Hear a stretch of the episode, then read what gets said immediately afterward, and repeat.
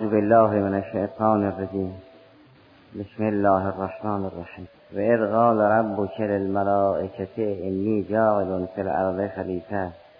قالوا اتجعل فيها من يفسد فيها و یسفک الدماء و نحن نسبح بحمدك و نقدس لك قال انی اعلم ما لا تعلمون ضمن شمارش نعمتهای خاص الهی که مسئله حیات به مانند اون پرداخت. اونگاه فرمود کل این نظام مسخر انسان و برای انسان خلق شد. زمین و اون که در زمین است برای انسان آفریده شد. آسمان ها را هم خدای سبحان تصویه کرد برای انسان ها قهرن انسان یک موجودی خواهد بود که هدف آفرینش آسمان ها و زمین آسمان ها و زمین هم در تحت تدبیر یک سلسله مدبرات الهی هست فرشتگان خاصی هست که مدبرات امرن به ازن هست و وحی را دریافت می‌کنند و تدبیر و امور به ازن خدا به دست اینها که و اوها فی کل سماعین امرها. اگر مجموعه نظام آفرینش برای انسان خلق شد و اگر این نظام آفرینش زیر پوشش تدبیر فرشته ها روح مطلب این است که همه فرشته ها و همه آسمون ها و زمین برای انسان خلق شدن. قهرا زمینه این بحث فراهم می شود کدام انسان است که همه این نظام برای او خلق شدن؟ اگر زمین برای انسان خلق شد و سماوات و ارزم برای انسان خلق شد خواه مسخر اینها انسان باشد.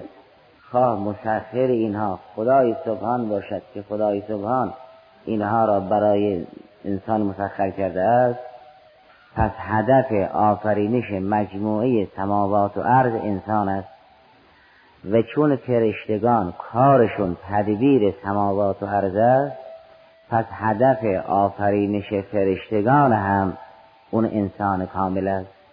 قهرا این بحث مطرح می شود. اون انسانی که این مقام رتی را دارد که مجموعه نظام برای او خلق شد و مدبرات امر هم عالم را برای خاطر او تدبیر می‌کنند اون انسان چی؟ از این جهت مسئله خلافت الله را و خلیفت الله بودن انسان به طرح بفرماد به از قال یعنی متذکر باش اون صحنه سوال و جوابی که در آغاز پیدایش خلیفت الله مطرح شد. اگر متذکر اون صحنه شدید خوب متوجه می‌شوید که آسمان و زمین برای انسان خلق شد. و از قال ربک للملائکه انی جائل فی الارض خلیفه. در این کریمه متکلم خدای سبحان است و مستمع همه فرشتگان. این چنین نیست که به بعضی از ملائکه خطاب شده باشد دون بعد بلکه به همه فرشتگان خطاب شد چون تا آخر این قصه سخن از فسجد الملائکت و کلهم اجمعون سخن از همه فرشتگان پس هیچ کسی در این صحنه جز افرادی که در ردیف متکلم باشد و پیام متکلم را ابلاغ کند نیست. خدا بلاواسطه سخن می‌گوید و ملائکه همه ملائکه هم مستمعن. لذا زمیر هم به عنوان متکلم وحده ذکر شده است. اینی جائلون سخن از انا جعلنا نیست یا انا نجعلو نیست. سخن از اینی جائلون هست. در جریان هست داوود سلام الله علیه در سوره ساد آیه 26 این است. یا داوودو انا جعلنا که خلیفتا فی الارض. فحکم بین الناس بالحق سخن از انا.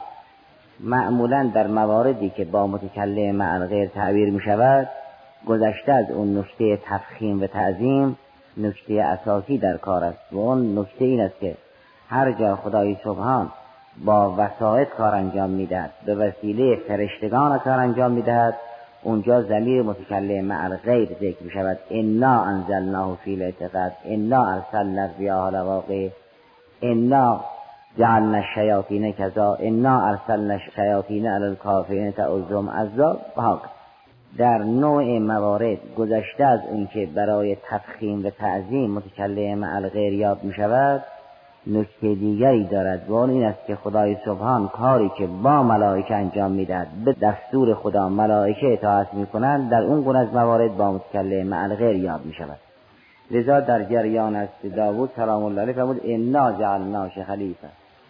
و اما در جریان خلیفت الله بودن انسان کامل سخن از متکلم وحده است. انی جاعل فی الارض خلیفه. در مواردی که مهم تعدد نباشد مهم کسرت نباشد اونجا زمیر متکلم وحده ذکر می شود. نظیر مسائل توحیدی انی انا الله. در مسائل توحید هرگز سخن از نحنو نیست. سخن از انا است. لا اله الا انا. و امثال ذلك در اون گونه از مواردی که خدای سبحان وحده عهدهدار کار است به هیچ واسطه‌ای در کار نیست در اون گونه از موارد با متکلم وحده یاد می شود در اینجا همه فرشتگان مخاطبم و گوینده خداست در یک همچه زمینه جا برای متکلم وحده است. ازنا فرمود انی جاعلون من این کار را می کنم پس هیچ کدام از فرشته ها واسطه در این کار نیست. پس خطاب به همه ملائکه است و چون همه ملائکه مستمعن گوینده خدای سبحان است وحده از این جهت با مستدبیر متکلم وحده یاد شد فرمود انی جائل فی الارض خلیفه. مسئله خلیفه و امام فرقی که با هم داره این است که خلیفه بالقیاس به گذشته است به امام نسبت به آینده. خواه طبق و لحوق زمانی باشد خواه غیر زمانی. اگر کسی به دنبال دیگری حرکت کرد و جای او را اشغال کرد می شود خلیفه. و اگر کسی خود راهنمای دیگران بود که دیگران به او اقتدا کردند می شود امام. ممکن است یک موجود هم خلیفه باشد و هم امام. اما خلافتش نسبت به دیگرانی است که بر او مقدم بودند و امامتش نسبت به دیگرانی است که از او متأثرند و این انسان کامل هم خلیفه است و هم امام. منتها بحث در این است که این خلیفه مستخلف انهی دارد. این خلیفه کی؟ آیا این خلیفه فرشتگان است؟ یا خلیفه جنیانی است که قبلا بودند یا خلیفه انسانهای پیشینن که قبل از آدم ابوالبشر سلام الله علیه زندگی می‌کرد؟ یا خلیفت الله هست؟ بعضی از این امور فی نفسه صحیح و بعضی از این امور مقامی نیست که فرشتگان در باری اون مقام بگویند نحنو نسبه و حمده که به نقدس لک ما شایسته اون مقامی. فقط یک معنا میماند به اون خلیفت اللهی است. این انسان کاملی که خدای سبحان او را خلیفه قرار داد خلیفه از فرشتگان نیست. زیرا خدای سبحان فرمود انی جائل فی الارض خلیفه. فرشتگان موجود عرضی نیستند. زیرا خدای سبحان زمین را با همه خصائصش یاد کرد و خصوصیت های فرشته ها را هم بیان کرد. همون فرشته یک موجود معصوم است. در هیچ نشأه اهل گناه نیست. بل عباد مکرمون لا یعصون الله ما امرهم و هم به امره یعملون. فرشته معصوم است و موجود زمینی نمی‌تواند همه موجودات زمینی معصوم باشند. خصوصیت عرضیت اقتضای شهوت و غضب و درگیری و تضاهب است. نمی شود یک امتی زمینی باشد و در زمین زندگی کند و همه افراد اون امت معصوم و مسئول از خطا و اشتباه باشد. و از طرف دیگر خدای سبحان در جواب شبهه کسانی که می‌گفتند چرا پیغمبر از فرشتگان نیست جواب فرمود به اینکه اگر در زمین ملائکه بودند ما هم پیغمبری از جنس ملک نازل می‌کردیم. لو کانت الارض ملائکت مطمئنین نزلنا علیهم من السماء ملکا رسولا معلوم می شود فرشته اهل زمین نیست. فرشته در زمین زندگی نمی کند چون فرمود انی جائل فی الارض خلیفه اون مستخلف عنهش فرشته نخواهد بود زیرا فرشته موجود زمینی نیست. تا اینکه این انسان خلیفه فرشته باشد در زمین. مضافا به اینکه اگر فرشتگان موجود زمینی بودند و انسان بخواهد خلیفه فرشته بشود. این اصل مقام را که مستخلف عنه هست خود فرشته ها دارند. دیگر جا برای این سوال نیست که نحنو نسبه و هم که و نقدس لک ظاهر این سوال است که این مقام را که تو می‌خواهی به این انسان بدهی ما به اون مقام شایسته تر از این انسانیم. و اینکه ما اهل تسبیح و تقدیسیم و اون چرا که شما می‌خواد خلق کنید اهل سفش دماغ و اهل افساد است. ولی اگر مراد این باشد که این انسان کامل خلیفه فرشتگان است و فرشتگان که اصالت را دارن چون مستخلف اصل است و خلیفه فرد. این سوالی که ملائکه بگویند نحنی نسبهو و حمدکه و نقدسو لک زمین ندارد. اگر خدای سبحان به ملائکه بفرماد که من برای شما جانشینی در زمین قرار میدم شما اصلید او جانشینی شما و ملائکه نمی‌گوید نحنی نسبهو و حمدکه و نقدسو لک و این سوال و جواب در متن این جریان نشان می‌دهد که ملائکه خواهان یک مقام بودند. خدای سبحان میفرماد اون مقام به شما نمی‌رسد. اون مقام به معلم شما می‌رسد نه به شما. کسی را من خلیفه قرار میدم که معلم شما باشد. یه همچه مسئله. بنابراین سخن از خلیفه بودن انسان نسبت به فرشته ها نیست که با بگوییم فرشته ها قبلا در زمین بودند و انسان خلیفه فرشته ها باشد. سجده فربه مطابق با عقل است. فر باید در برابر اصل سجده کنه. بله همین که اگر اون می شود اصل و مقام را دارا هستند و دیگر نباید که اینها بگویند این مقام از آن ما. اما انسان خلیفه انسانهای پیش نیست. برای اینکه اگر انسانی خلیفه انسانهای قبل باشد اون چنون مقام والایی نیست که فرشتگان بگویند ما به این مقام اولا و حقیم همچنین انسان خلیفه جنهای گذشته نیست.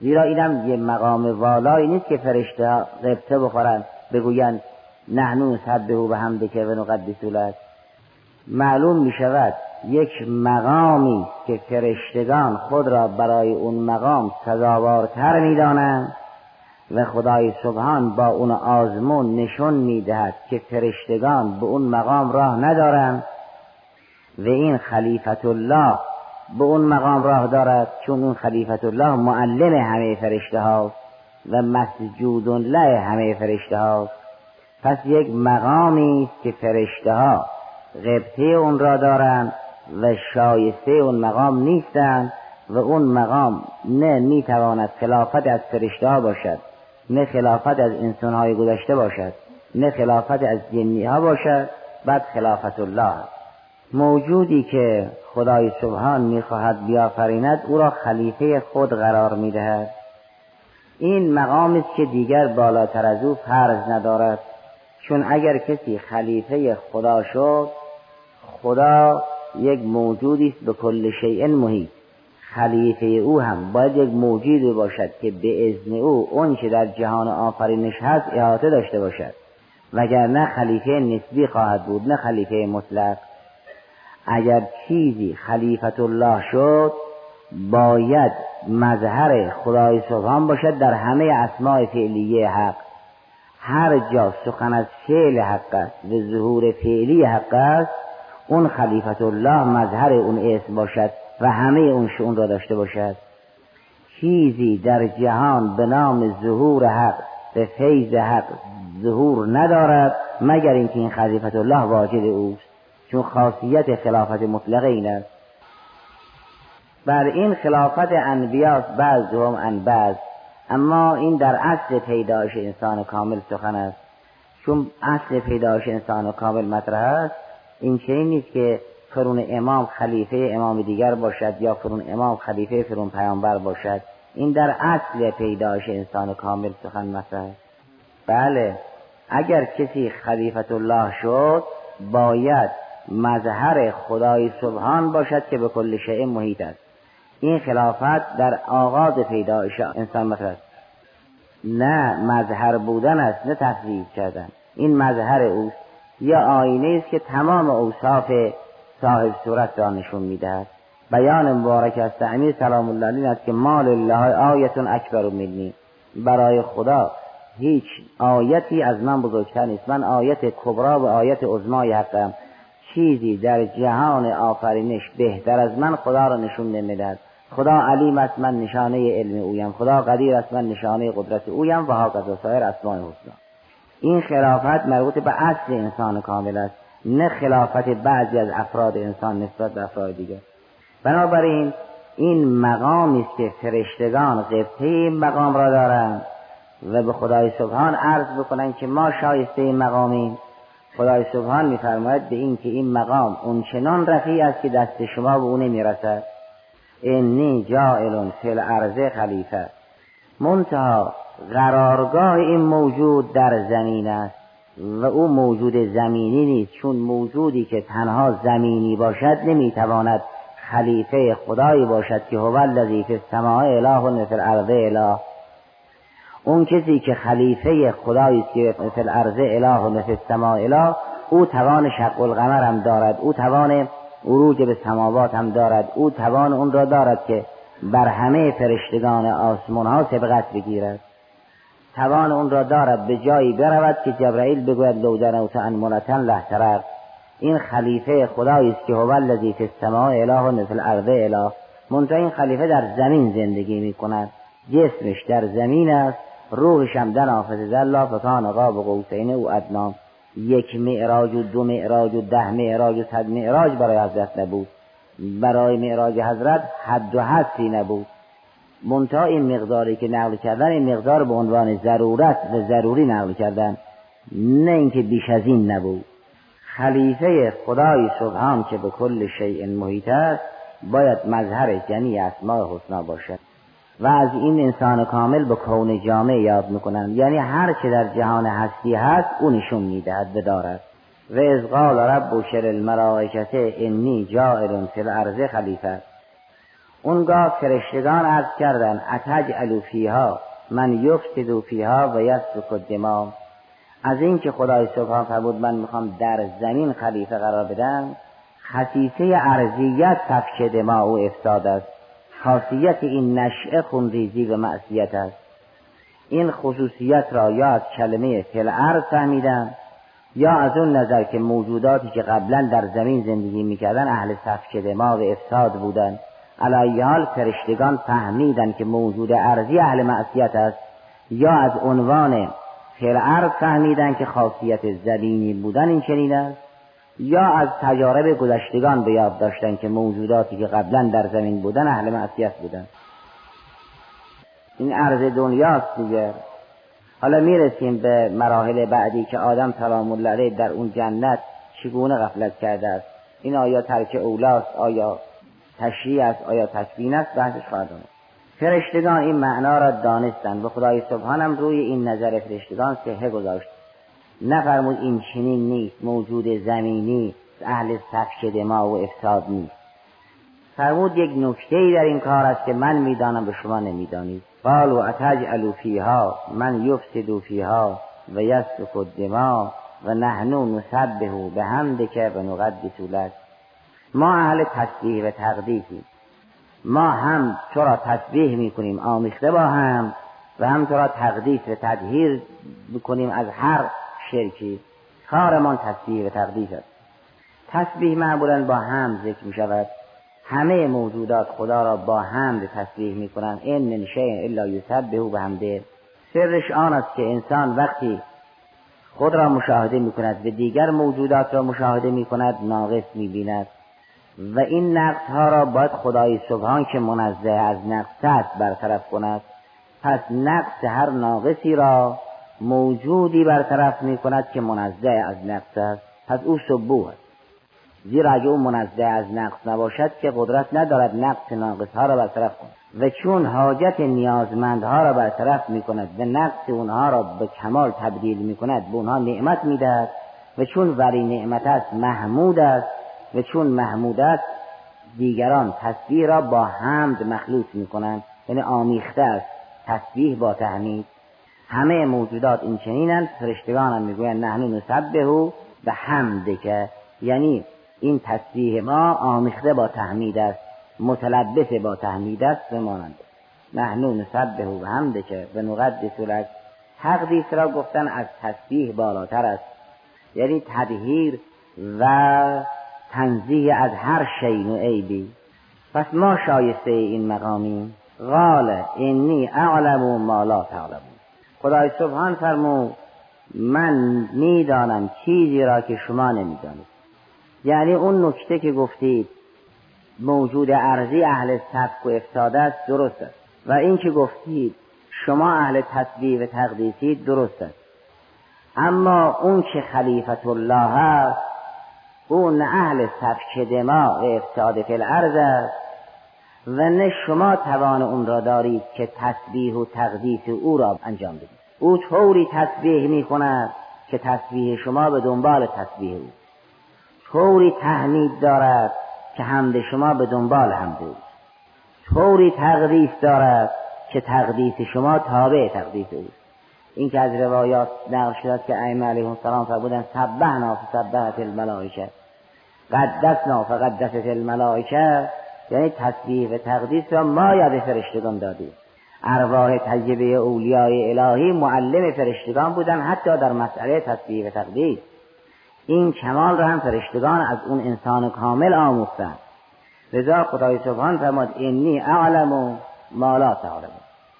من هم ارزش اون مقام را می‌دانم هم خصیصه وجودی اون خلیفت الله را می‌دانم هم درجه وجودی شما را آگاهم. اون مقام به دست شما نمی‌رسد. اون مقام به دست کسی می‌رسد که معلم شما اون انسان کامل است. می‌خواهد چیزی را هم به یاد فرشتگان بدهد. از برکت همین سؤال فرشتگان بسیار از مسائل را فهمیدند. فرمود به این که من معلمی برای شما می‌خوام بیافرینم. نقص است نه معصیت. هر موجودی در حد خودش کامل هست نسبت به بالاتر از خود ناقص است. معصیت نمی کند به همون اندازه که مکلف است به همون اندازه امتصال دارد. به همون اندازه درجه وجودیش تخلف ندارد. اون هم سندن معتبر نیست و هم دلالتا مخالف با قرآن است. چیزی که مخالف با قرآن است مضروب علی الجدار. قرآن فرشته ها را معصوم معرفی کرده است. اون نه سندی دارد نه متنش قابل عرض است. فرشته این است که معصیت نکند. و خدای سبحان فرمود اینی اعلم ما لا تعلم. من می‌دانم چیزی را که شما نمی‌دانید. اصلا اونجا جای تکلیف نیست تا ترک اولا باشد. تکلیف بال نشعه تشریع است. اونجا هم همچنین. اونجا خواهد آمد که تکلیف نیست. و اگر برفرض کسی ترک اولا بکند که پرش نمیسوزد. اما این که فرمود؟ از قال ربک الملائکه شاید این الملائکه که جای محلا و الفلام است همونطور که شامل همه فرشتگان می شود شامل شیطان هم بشود از باب تقلید. و شاید هم شاملش نشود. اما در آیات بعد که سخن از از قلنا للملائکت اسجدوا لآدم فسجدوا الا ابلیس اونجا یقینا شاملش می شود روی تقلید. و فعلا خیلی در بحث این آیه دخیل نیست که حالا شیطان هم داخل است یا نه. اما اون چه که مطرح است آن است که تنها کسی که می‌خواهد خلیفه جعل کند خداست. در این کار هیچ فرشته واسطه نیست. چون همه این فرشتگان مخاطبند و خدای سبحان فرمود من قصد یک همچه کاری دارم. ممکن است در پیدایش و پرورش درجات نازله اون خلیفت الله فرشته ها دخیل باشند یعنی در پیدایش بدن او و آفرینش جسم او فرشتگان معمور باشند. اما در حقیقت جان او که اصل خلافت از آن جان اوست فرشتگان راه ندارند. فرشته واسطه یک امری که از او بالاتر باشد. هرگز فرشتگان واسطه پیدایش معلم خود نیستند. اون درجه وجودی اون انسان کاملی که معلم فرشته هاست مقدور فرشته ها نیست که اون درجه رو درک کنند تا واسطه فیض اون درجه باشد.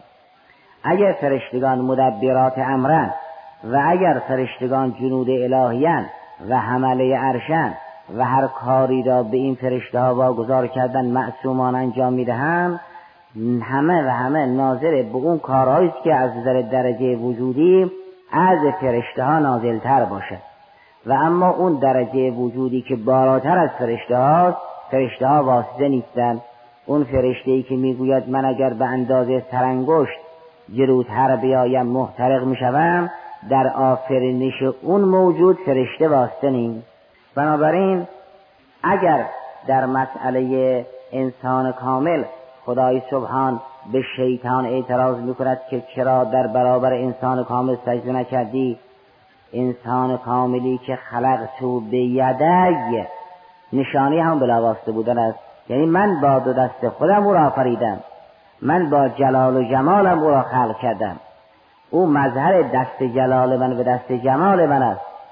من او را خلق کردم. در همه موارد سخن از متکلم وحدت خلق تو به یدی من با دو دستم او را خلق کردم که کلتا یدیه یعنی هر دو دست خدای سبحان راست است. چه اینکه درباره از سعبی ابراهیم امام کاظم سلام الله علیه هم آمده است کلتا یدیه یمین درباره دیگر ائمه علیهم السلام هم آمده است کلتا یدیه یمین امام هر دو دستش راست است. چه اینکه شاگردان امام ائمه علیهم السلام یعنی مؤمنین خالص اونام هر دو دستشون راستن. کسانی که اصحاب یمینن اصولا دست چپ ندارن فکر چپ ندارن. با دست چپ کار خیر و یمن انجام میدن همونطوری که با دست راست کار با میمنت انجام میدن. انسانی که تمام کارهای او با میمنت و یمن و برکت است او اصحاب یمین است و مؤمن کلتا یدیه یمین. چون مظهر خدای سبحان است که کلتا یدیه یمین. چه اینکه کافر و منافق کلتا یدیه شمال او با دست راست هم کار شب می کند کلتا یدیه مشعمه است. مشعوم است و چپ است. خدای سبحان میفرماد انسان را من خودم خلق کردم. یعنی در آفرینش اون حقیقت انسان کامل. که خلیفه من است هیچ چیزی واسطه نیست. زیرا اون وسائط به وسیله این انسان کامل تعلیم و تربیت مییابند. اگر تسبیح است اگر تقدیس است به وسیله تعلیم او انسانهای کامل است. نه از جن هست. منتها تقریبا در جزء ملائکه قرار گرفت. بنابراین در این کریمه اجمالا مقام شامخ خلیفت الله روشن شد که کی خلیفت الله خواهد بود. و هر انسانی هم خلیفت الله نیست زیرا بسیار از افرادی که به حسب ظاهر حیوان ناطقن قرآن کریم اونها را کل انعام بلهم ازل می شمارد معلوم می شود اون که خلیفت الله هست کسی نیست که خدا فرمود او کل انعام بلهم ازل. از این خلیفت اللهی یک مقامی اراده خواهد شد که اون مقام برتر از مقامات همه فرشتگان است. او خلیفت الله است. نه هر کسی که به صورت انسان است و حیوان ناطق است. زیرا برخی از اینها را قرآن ازل از بهائم و انعام می‌داند. اعتراض نیست استفهام است. لذا در سلیعه امر که این رو عرض کردن بعد عرض بکنن سبحانش لا علم لنا. همه اون مسائل رو با تسبیح آغاز می‌کنن. تسبیح یعنی اعتراض نیست یعنی استعلام است. اعتراض معناش آن است که در عرض او انسان یک کاری انجام بدهد عرض اندام بکند. اگر انسان در عرض کار کسی معارض او شد. در عرض او کاری کرد یا حرفی زد میگن نسبت او اعتراض کرد. اما فرشته ها حرف ها را با تسبیح آغاز می‌کنند. تسبیح معناش آن است که ما اهل اعتراض نیستیم. اعتراض معناش آن است که این کار شما زیر سوال است. و این کار شما محل اشکال است. این با تسبیح سازگار نیست. فرشته ها در آغاز هم گفتن نحنو نسبه به هم از کار ما تسبیح است. بعدا هم عرض کردن سبحانک. این سبحانک یعنی چون منزه از آنی که مورد نقد و سوال و اعتراض قرار بگیری ما فقط می‌خوام چیز بفهمیم. خدای سبحانه فرمود انی اعلم ما لا تعلمون اینها را مذمت نکرده است. فرمود من چیزی را می‌دانم که شما نمی‌دانید. اونگاه برای اینکه روشن کند که خدا چیزی را می‌داند که فرشتگان نمی‌دانند جریان تعلیم اسما را مطرح کرد. فرمود و علم آدم الاسماء کلها. ثم عرضهم على الملائکته فقال انبئونی به اسماء هؤلاء این کنتم صادقین. برای اینکه روشن بشود این مقام خلیفت اللهی فوق مقام همه فرشتگان است حقایق اشیا را یاد حضرت آدم یا اون انسان کامل داد که برای حضرت آدم خصیفه نیست اون انسان کامل. یاد اون انسان کامل داد. یعنی اون که به نام حقایق اشیا در عالم مطرح است یاد انسان کامل داد بلا واسطه. این همون تعلیم وحی بلا واسطه است که در اون تعلیم هیچ فرشته راه ندارد. گاهی خدای سبحان به وسیله فرشته ها مسائل را با انبیا در میون می‌گذارد. اما در جریان خلیفت الله و انسان کامل حقایقی را یاد انسان کامل داد که در این تعلیم و تعلم احدی واسطه نبود. معلم بلا واسطه خدای سبحان متعلم بلا واسطه خلیفت الله و انسان کامل. و علم آدم الاسماء کلها همه حقایق اشیا را یاد انسان کامل داد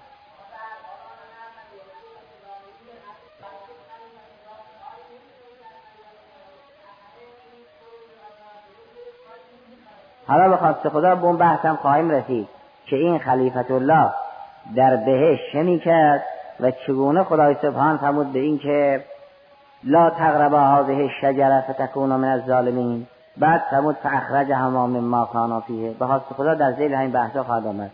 در این کریمه فرمود همه حقایق را یاد خلیفت الله داد و در این تعلیم هم هیچ واسطه ای نبود. خدای سبحان سه جور با انسان سخن می‌گوید؟ یا بلاواسطه سخن می‌گوید؟ یا من ورای حجاب سخن می‌گوید؟ یا از راه ارسال رسول و پیک با انسان سخن می‌گوید؟